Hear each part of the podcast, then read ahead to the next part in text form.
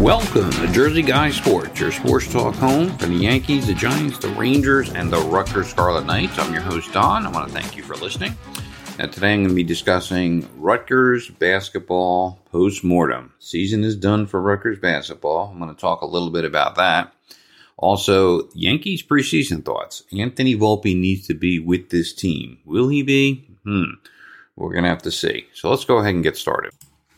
So Rutgers basketball's season is done. An awful yet fitting end to the 2023 season for Rutgers basketball. Unfortunately, it was kind of sad, although a lot of people could have seen it coming with the way the team had deteriorated over the last month and a half or so. Uh, and it ended in a fitting way with Rutgers losing a five point lead with 25 seconds left in the NIT opener and that kind of symbolized the way their year went. Right, um, the year started really, really well. They beat up on all the crappy teams they played prior to the Big Ten schedule starting.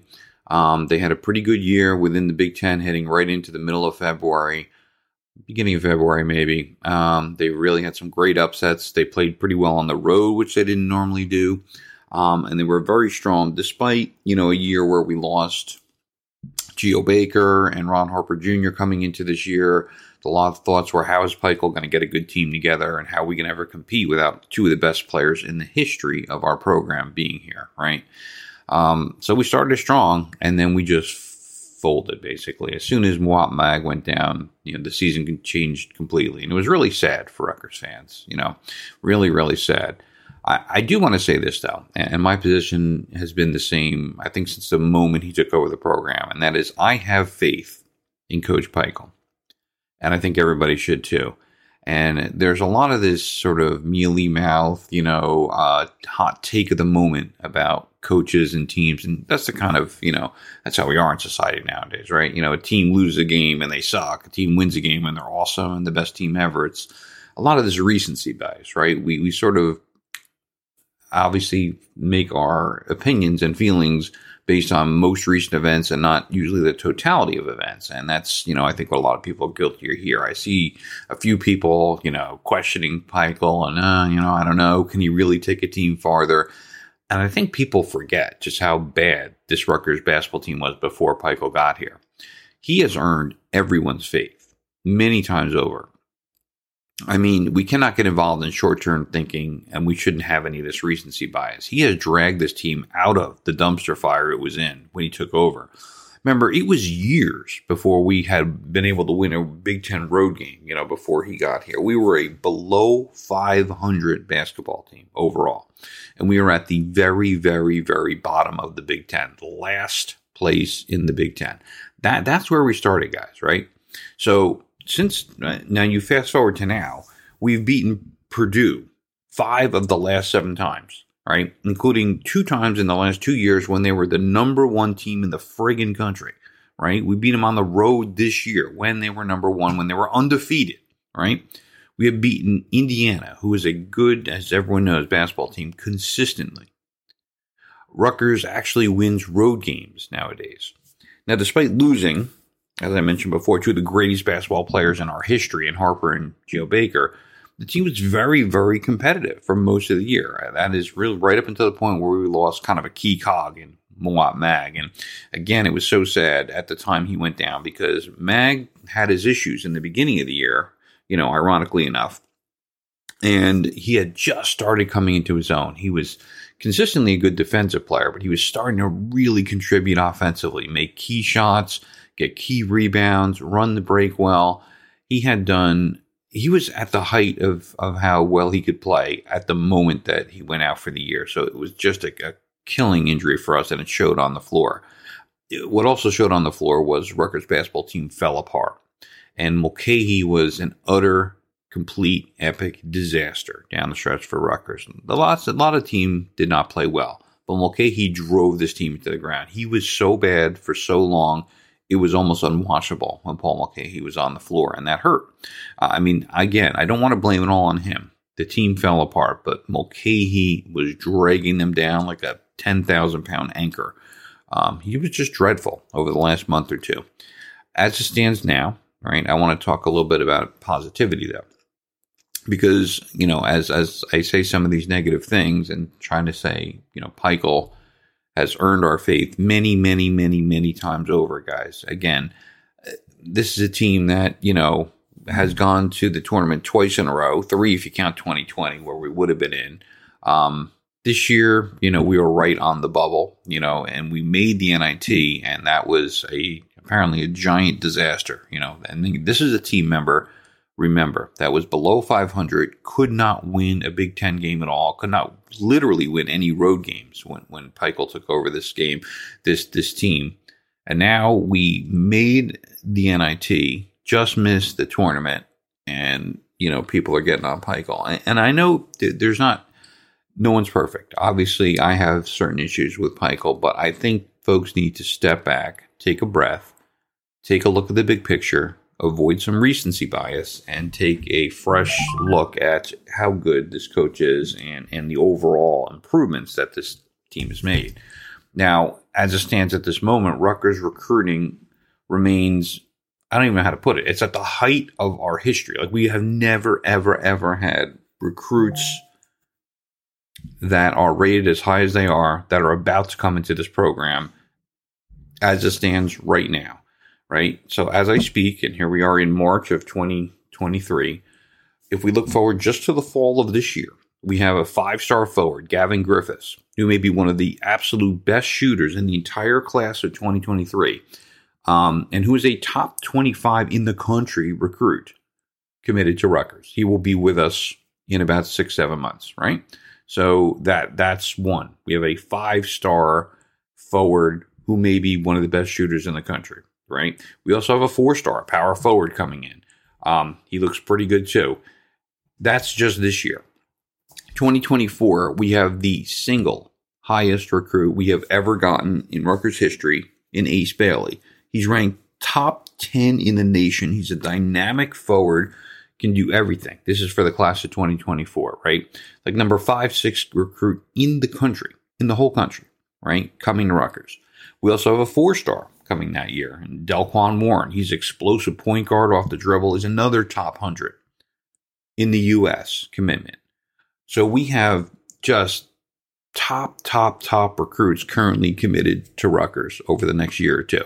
So it's important not only to look back and say, you know, all right, Pikiell has really done well despite the last month and a half of this season, right? Before that last month and a half, by the way, people were, you know, Pikiell for president, you know, and a bad six weeks, and all of a sudden, you know, oh, we got to question him. It's just silly, guys. Um, so as we look backwards on his accomplishments at Rutgers, Pikiell, we also have to look forward on to what is a tremendous, absolutely incredible upcoming recruiting class this year and in the class of 2024. So if you add all this up, I, I think you just have to take a breath, step back, and understand that Coach Pikiell is a tremendous, tremendous, tremendous coach. He deserved the extension he got on his contract, and he continues to lead Rutgers to better things. Now, if we start to lose a lot of these commitments, um, you know, we'll, we'll have to see what Pikiell can do to make up for that. But at the moment, I have every faith that Pikiell can, you know, continue to lead this team forward in Rutgers basketball. He is about 28th on my list of concerns about Rutgers sports stuff. Pikiell is tremendous. So as we end this postmortem for Rutgers basketball, um, and we sort of uh, dig the graves of this program this year and what was just a, a, car that whose wheels fell off at the end of the year and in the NIT. Um, we do have to have some positivity going forward. So that's all I have about Rutgers, and I'm going to talk uh, for just a few minutes about the Yankees. It's hard to judge much in preseason for baseball, and if you don't realize that, as I pivot to the Yanks here, look back on last season's Kyle Higashioka's 2022 preseason. Higgy, we call him, right? Higgy looked like Aaron Judge last year in preseason in 2022. He batted like 400. He had seven homers. He was hitting a homer like every other at bat. And when the regular season came around, it translated into absolutely nothing at all. And I mean nothing. Higgy barely hit like 130 into mid June. He had a total of zero homers until late June. This is after hitting seven in preseason, right? So you can't use what happens in preseason for veterans, for people who have been around three or four years, as a gauge to how they're going to do. It just doesn't always translate, right? So preseason, it really doesn't mean much at most times for seasoned veterans. However, for rookies, it's all we have to judge them by. Now, Anthony Volpe, who I want to talk about, looks like a budding star in every way, shape, or form. And you can use whatever kind of comments you want. He's got it. He has, he's a baseball player. He is, uh, you know, someone with all the right instincts. And you watch him, and I have MLB TV. I watch the away games, the ones that aren't on Yes, as well as the ones on Yes. And he looks like a star. He throws behind runners. He steals bases. He's fast. Um, he seems like he has the right instincts to play, and he just feels like a player. Now we'll see if that actually translates into anything, but that's what it feels like.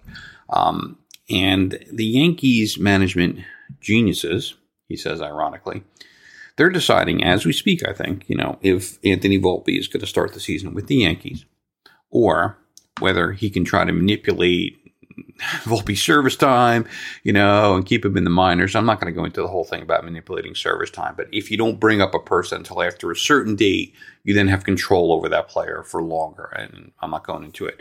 Um, but it is a consideration for teams, and it will be for the moron that is Cashman and Boone.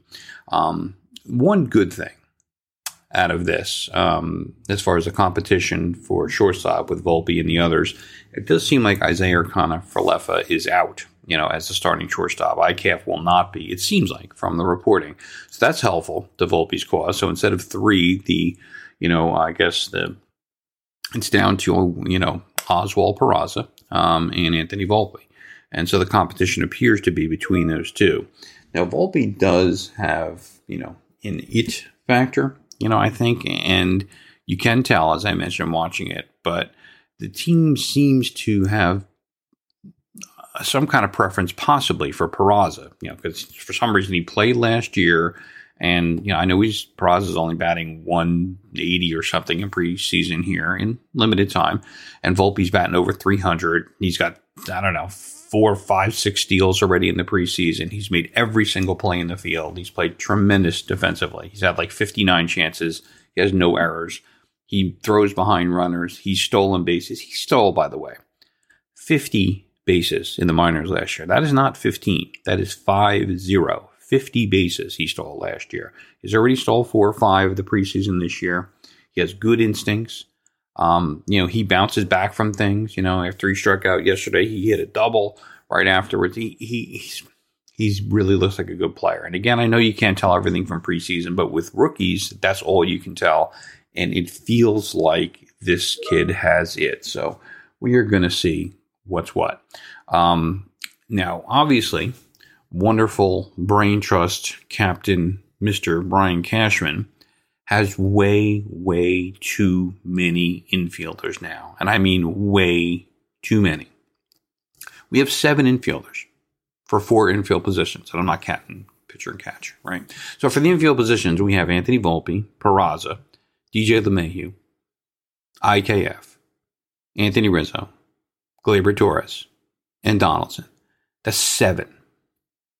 Seven infielders. We have seven fucking infield positions for four spots. And you know what? If you want to count Oswaldo Peralta, if you're worried about a backup, you know, uh, a person who can sub in, we already have one in, in, in Peralta who can play anywhere.